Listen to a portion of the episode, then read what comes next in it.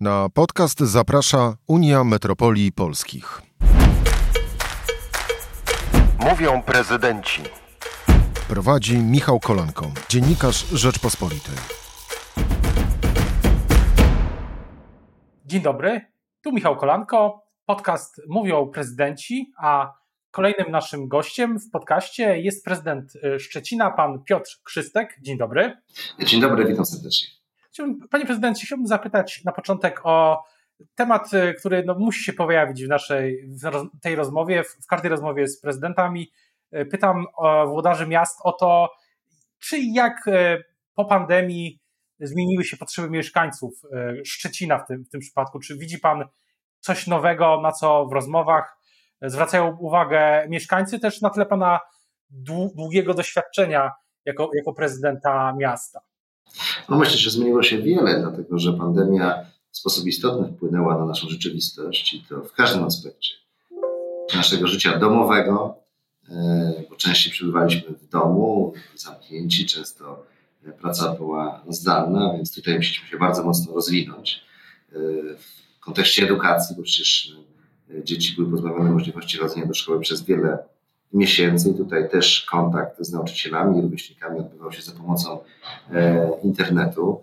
E, to wpłynęło na różnego rodzaju e, zachowania, również takie, możemy powiedzieć, powszechne, bo choćby to, że nagle okazało się, że chcemy mieszkać w większych mieszkaniach, czy też hitem okazały się ogródki działkowe w, w miastach, które zaczęły być bardzo wartościowe i wielu młodych ludzi sięgnęło po nie jako pewną alternatywę e, możliwości bycia na zewnątrz, możliwości e, choćby nawet e, wypuszczenia dzieci do takiej indywidualnej zabawy wśród, wśród zieleni. Więc, więc tych aspektów jest, jest dużo. Oczywiście my też musieliśmy nauczyć się pracować w kryzysie, często z sporą grupą niezbędnych pracowników, którzy pozostawali na kwarantannie, czy też byli byli chorzy. To są przecież cała sfera opieki społecznej, która wymagała szczególnego, szczególnego podejścia, e, czy wreszcie w ostatnim czasie kwestie związane z, ze szczepieniami, cała akcja, która też jest w jakiejś mierze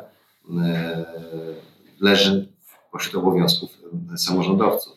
Więc, więc e, możemy powiedzieć, że trzeba się sporo nauczyć dość szybko, radzić sobie z tym, z tym kryzysem. Myślę, że samorządy sobie poradziły bo rzeczywiście e, nawet w tej sferze finansów, które e, były bardzo trudne, się wydawały na początku, one e, jednak w efekcie końcowym, przynajmniej w 2020 roku, nie okazały się tak dramatyczne, jak pierwotnie przewidywaliśmy. Szczecin akurat gospodarczo dość dobrze tę pandemię zniósł, przynajmniej do tej, do tej pory. Pomoc trafiła do, do przedsiębiorców i myślę, że Oczywiście są takie grupy jak restauratorzy czy właściciele siłowni, którzy ucierpieli bardzo. Natomiast, natomiast nie oznacza to na przykład w Szczecinie jakiegoś dramatycznego wzrostu e, bezrobocia, którego się obawialiśmy, a które mimo, mimo wzrostu e, jest dalej poniżej 5%. Poniżej 5%. Natomiast pytanie jest o te, mówi Pan, że zresztą to, to jest, e, mówił Pan, że Pan wpłynęła na wszystko też w sferze samorządu, a coś, coś zmieniła, bo teraz myślę, możemy powiedzieć, że z tej, z tej trzeciej fali wyszliśmy, e, czy, czy coś zmieniła trwale? Czy zmieniła na przykład w Pana podejściu do, do miasta, do jego zarządzania? No, pan, to, no, no, choćby, hmm? choćby to, że, że możemy szereg e, działań realizować w sposób zdalny. Tak? I tutaj widać wyraźnie, my w tej chwili nawet już nie ma takiego ryzyka zakażenia, tak? to na przykład szereg spotkań odbywamy w trybie online'owym, więc, więc y, to już pokazuje sposób naszej, naszej pracy, naszego działania. Szukamy, szukaliśmy już w czasie pandemii wszelkich metod, aby ten kontakt z mieszkańcami był e, możliwy, możliwy bez osobistego uczestnictwa e, zainteresowanych. E, no i to w wielu aspektach się udaje, więc że to będzie ogromny postęp na bazie pandemii. Te doświadczenia będą przeniesione już w rozwiązania pewnie też legislacyjne, które będą wdrażana już w sposób formalny, nie na kolanie, ale w sposób przemyślany i, bardzo taki pragmatyczny. Więc to jest coś, co, coś, co na pewno, na pewno będzie istotnym plusem. Natomiast oczywiście są też potężne minusy, bo choćby e, jako chyba jedni z licznych w Polsce zrobiliśmy na koniec czerwca takie badania e, psychologiczne wśród dzieci i młodzieży. Wybraliśmy sobie taką pilotażową grupę. No i ta sytuacja nie wygląda, nie wygląda najlepiej. Te badania będziemy poszerzać właściwie na wszystkie szkoły we wrześniu już po rozpoczęciu roku, roku szkolnego. No i tam się otwiera ogromne pole do pracy dla psychologów, dla pedagogów, także dla rodziców, wychowawców, bo jednak ten długi okres przebywania w domach, tego kontaktu zdalnego, no on wpłynął bardzo negatywnie na, na, na młodych ludzi. Właściwie dla wielu, szczególnie tych najmłodszych, no te kontakty są w szkole budowane od, od niemal od początku, no bo jak e, popatrzymy na pierwszaka, który przyszedł we wrześniu do zeszłego roku do szkoły i potem już w tej szkole nie był wrócił do niej w czerwcu, no to, czy tam trochę wcześniej, no bo pierwsze, trzecie klasy trochę wcześniej wróciły, no to tak naprawdę my straciliśmy ten czas na wykształcenie tych takich bardzo ważnych relacji i wewnątrz w klasie, i pomiędzy tym dzieckiem a nauczycielem. Więc to, to będzie rodziło daleko idące skutki i z tym sobie musimy poradzić. To też będzie nas kosztowało i sporo pracy, i sporo y, kosztów finansowych ponieść. A jakie są jeszcze inne wnioski z, z, tego badania? Bo jak rozumiem, to jest program e, też taki, którego, e, jak pan powiedział, pilotażowy, który w innych miastach chyba, chyba, chyba się nie odbywał, tak? To jest... Znaczy, my zrobiliśmy rzeczywiście dość taki, dość taki innowacyjny, innowacyjny projekt, natomiast ja jeszcze nie mam pełnego raportu, bo to się skończyło praktycznie jeszcze w dniu rozdawania świadectw. Część dzieci pisała te testy, natomiast w tej chwili trakcie opracowywania. Mamy takie moduły porobione specjalne, które, które są poddawane analizie w sposób y, no, systemowy. Tak? To nie jest opis każdego przypadku przez e, psychologa, tylko, tylko podajemy to pewnym kryterium ocennym. No i będziemy na tej bazie budowali później e, programy. Natomiast, natomiast e, te potrzeby w zakresie no, różnego rodzaju deficytów, które się pojawiły, będą na pewno duże. Tak? Natomiast ten raport będziemy pokazywali we wrześniu.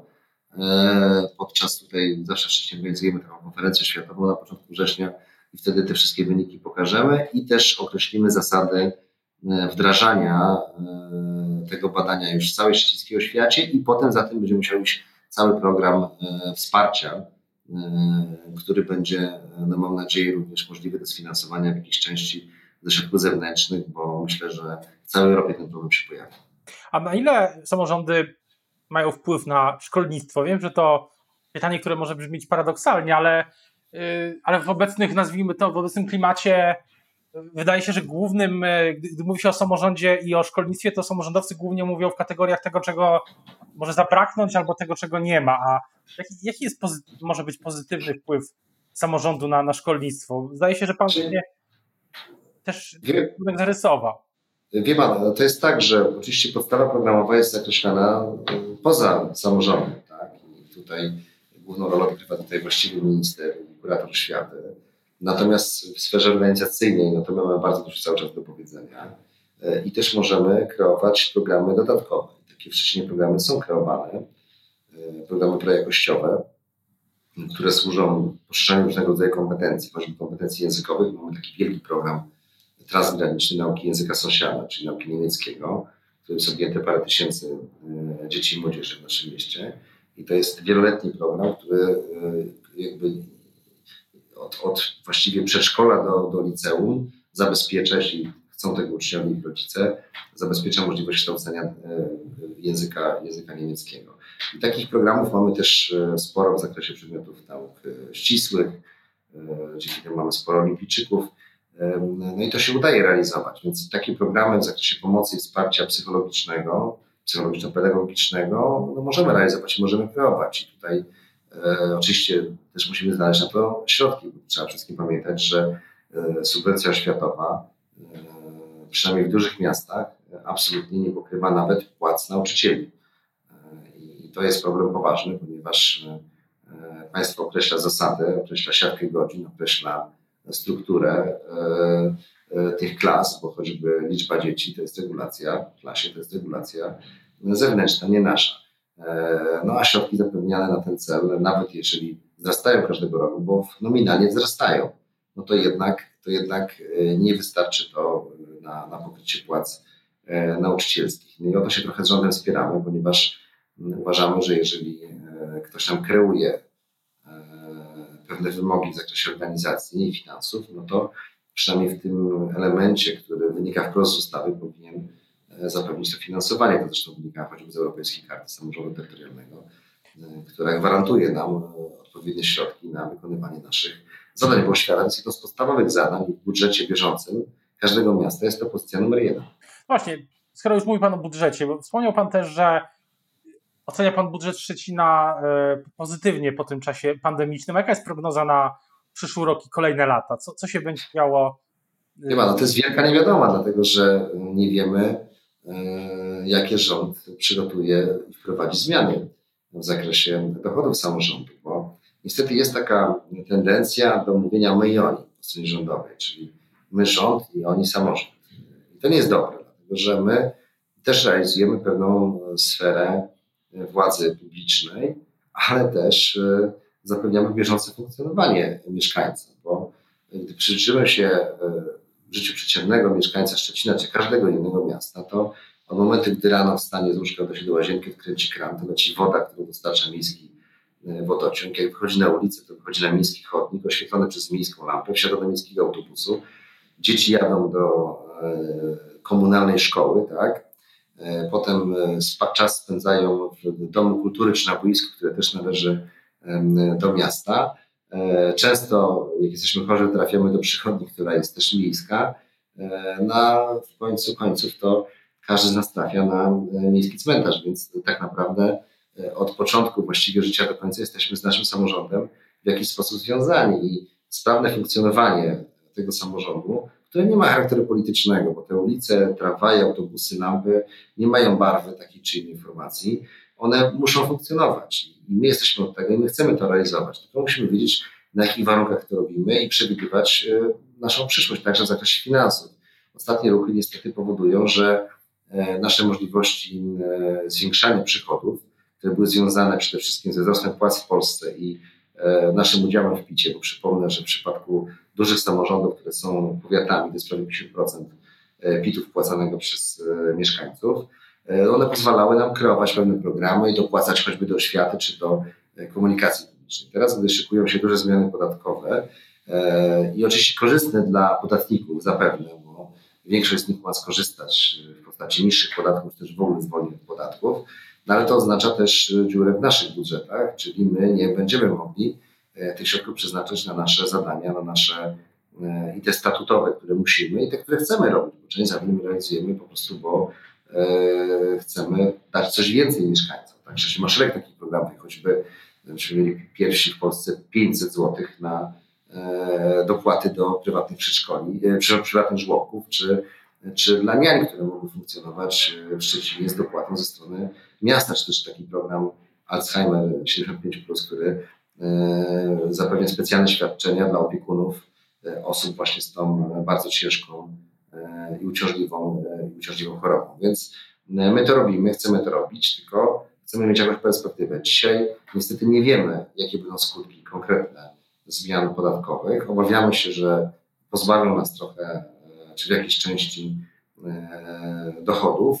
I nawet jeżeli, jeżeli w kwotach, w wartościach bezwzględnych, nominalnych uda się uzyskać te same kwoty w roku 2022 czy 2021, to ta wartość pieniądza też będzie inna, bo trzeba pamiętać, że mamy inflację cały czas, która jest, która powoduje, że wartość usług, e, e, wartość tego, co kupujemy na rynku, od energii począwszy, bo wynagrodzenia osób, które sprzątają, czy, czy co utrzymują zieleń, no to wszystko, to wszystko rośnie i my musimy mieć możliwość mm, zabezpieczenia tego. I teraz mi się osobiście nie podoba taki wariant, że e, oto rząd e, będzie dawał temu, komu uzna, żeby dać. Wolałbym, żeby te ramy były jasne, czytelne. Każdy miał schemat, według którego otrzymuje środki finansowe i może planować swoją, e, swoją przyszłość. Chodzi o to, że nie być petentem, tylko partnerem w realizowaniu tych zadań publicznych, bo nie tylko rząd ma ale także samorząd i tak jest w Polsce skonstruowany, że samorząd pełni tę rolę najbliżej mieszkańców. My się zajmujemy armią, nie zajmujemy się bezpieczeństwem e, narodowym, ale zajmujemy się właśnie tymi podstawowymi sprawami, które są dla wielu oczywiste, bo to, że woda, woda jest to oczywiste dla każdego, czy że jest prąd, czy ciepłe kaloryfery, tak? Ale jak ich zabraknie, no to się okazuje, że to nie jest takie oczywiste. No, ale właśnie, pytanie, jak, e, czy przekonuje Pana ten fundusz inwestycji samorządowych, czy ten fundusz, który, o którym mówi wicepremier Gowin, jako taki kompensujący te, te ubytki To, to jest jakiś... Wie pan, no jeżeli, jeżeli będą jakieś reguły jasne i obiektywne przydziału tych środków, no to, to jest jakaś forma wsparcia e, i na pewno nam pomoże. Natomiast, natomiast e, o ile to pierwsze rozdanie, e, które było w oparciu o jakiś wzór przygotowany, no, no miało jakieś, było jakieś przygotowane, to te następne rozdania no, budzą sporo wątpliwości, czy to było według jakichś kryteriów merytorycznych, czy uznaniowych teraz jeżeli mówię, będziemy szli w kryteria uznaniowe, no to nie jest to dobrze, bo, bo to oznacza zawsze e, jakieś pretensje i poczucie niesprawiedliwości ze strony wielu samorządów, które e, starają się naprawdę rozwiązywać problemy najlepiej jak potrafią, a są traktowane e, no, w sposób mało, mało poważny. Państwo ma obowiązek poważnego traktowania samorządów, bo coraz więcej zadań dla tych samorządów jest przekazywanych i my sobie z tymi zadaniami radzimy. Trzeba było zorganizować szczepienia, zorganizowaliśmy je bardzo szybko e, w punktach szczepień masowych. E, e, gdy trzeba było przejąć 500, to też przejęliśmy. Teraz jest pomysł, żeby to, to zabrać. Okej, okay, możemy to oddać, ale, ale my naprawdę potrafimy bardzo szybko rozwiązywać bardzo konkretne problemy. Robimy to taniej i lepiej.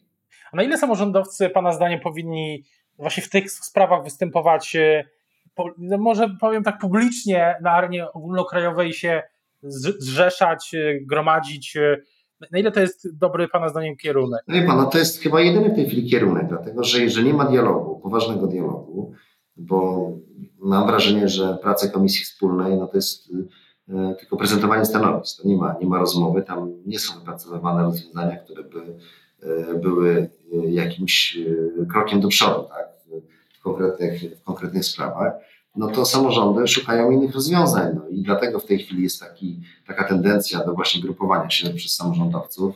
E, my też to robimy, e, więc chcemy jakby mówić jednym głosem w szerszej, w szerszej grupie, czyli mieć wpływ na tą rzeczywistość. No. E, ileś lat temu samorządowcy wcale nie mieli chęci startowania do parlamentu. No a teraz, jak pan widzi, część z nich trafiła do parlamentu i, i tam próbują te interesy samorządowe mm, reprezentować. No, no, jak nie ma innego wyjścia, no to to takie poszukiwania, takie poszukiwania trwają, ale tak nie musi być, bo chodzi o to, że e, my jesteśmy sobie nawzajem potrzebni. Państwo potrzebuje samorządu, rząd potrzebuje samorządu, e, a my potrzebujemy rządu. I chodzi tylko o to, żeby te reguły gry były jasne, czytelne, e, żeby było to oparte na zaufaniu, na jakiejś elementarnej życzliwości. I my naprawdę możemy zrobić bardzo, bardzo wiele. Reforma samorządowa w Polsce była bardzo dobrą reformą, jedyną właściwie tak udaną. Wszystkie pozostałe, nawet choćby reforma ubezpieczeń społecznych, Proszę zauważyć, że praktycznie się rozpada w tej chwili tak na naszych oczach. E, reforma systemu ubezpieczeń zdrowotnych została w pewnym zatrzymana. Teraz mamy bardziej powrót bliższy, jesteśmy bliżej systemu budżetowego niż systemu jakichś realnych, realnych ubezpieczeń. Więc, więc e, myśmy te reformy gdzieś tam rozpoczęli, niektóre zatrzymali, a samorząd e, poszedł do przodu. Dziś polskie samorządy są jednymi z najpróżniejszych w Europie. Często nam nawet koledzy tutaj, szczególnie z Niemiec, zazdroszczą tego, że Mm, możemy dość szybko podejmować decyzje, że nie ma tego hierarchicznego podporządkowania, że każdy szczebel samorządu jest niezależny, podlega kontroli e, wojewody i, i, organów sądowych, ale tylko pod względem e, legalności i gospodarności działania. Natomiast my możemy podejmować wiele decyzji samodzielnie. No i to daje efekty i dlatego polskie miasta pięknieją, polskie gminy pięknieją, e, samorządy wypracowują nadwyżki operacyjne, są w stanie inwestować, są w stanie prowadzić dobre inwestycje, takie, które są przemyślane i będą służyły e, mieszkańcom. I to trzeba tego kontynuować, tego nie wolno niszczyć. No każdy, kto patrzy na Polskę przez pryzmat centralizacji, no to, to jest taki resentyment do, do dawnego systemu perlowskiego, który już był raz w Polsce i się nie sprawdził. Znaczy się nie sprawdził, to nie, nie wchodźmy drugi raz do mętnej rzeki, w której e, tak naprawdę możemy tylko utonąć. Na koniec chciałbym jeszcze zapytać o y, politykę, czy, czy, o sprawy lokalne. Czy, czy myśli Pan już o zbliża się, minął w zasadzie już półmetek kadencji, zaczyna się, zaczyna się dru, druga część kadencji samorządu i pytanie, czy, czy myśli Pan o kandydowaniu na drugą, na kolejną kadencję? No wie Pan, jak się okazuje w ostatnich latach e, w Polsce, no ci, którzy są długo, to raczej nie są dobrze widziani. Są też zmiany ustawowe, bo przecież e, ta wprowadzona e, to ograniczenie liczby kadencji do dwóch, no to służy temu, żeby żeby jednak ta rotacja była, była szybsza i żeby tym politykom, którzy prezentują duże formacje partyjne, było łatwiej dostać się do samorządów, szczególnie do tych większych, e, większych miast. No ja jeszcze w takich kategoriach o tym nie myślę, dlatego że jeszcze jest sporo, sporo czasu. Mam nadzieję, że, że uda się ten samorząd przeprowadzić przez pandemię, również Szczecina jakąś obronną ręką. No i zobaczymy, co przyniesie rok 2022. Pewnie w końcówce 22-23 będę poważnie o tym myślał, czy, czy kontynuować to, to zadanie. Ja lubię swoją pracę, kocham Szczecin, świetnie się tu czuję i, na pewno chciałbym sporo energii tutaj dalej swojej zostawiać, bo to jest naprawdę wdzięczny temat i sporo się już udało. O tym, e, o tych wszystkich tematach będziemy też rozmawiać w kolejnych odcinkach e, podcastu Mówią Prezydenci. Teraz bardzo już Dziękuję za rozmowę Państwa i moim gościem dzisiaj był prezydent Szczecina Piotr Krzystek. Dziękuję bardzo. Bardzo dziękuję i do usłyszenia. Do usłyszenia. To była audycja Mówią Prezydenci. Kolejny odcinek we wtorek o godzinie 12. Podcast powstał w partnerstwie z Unią Metropolii Polskich.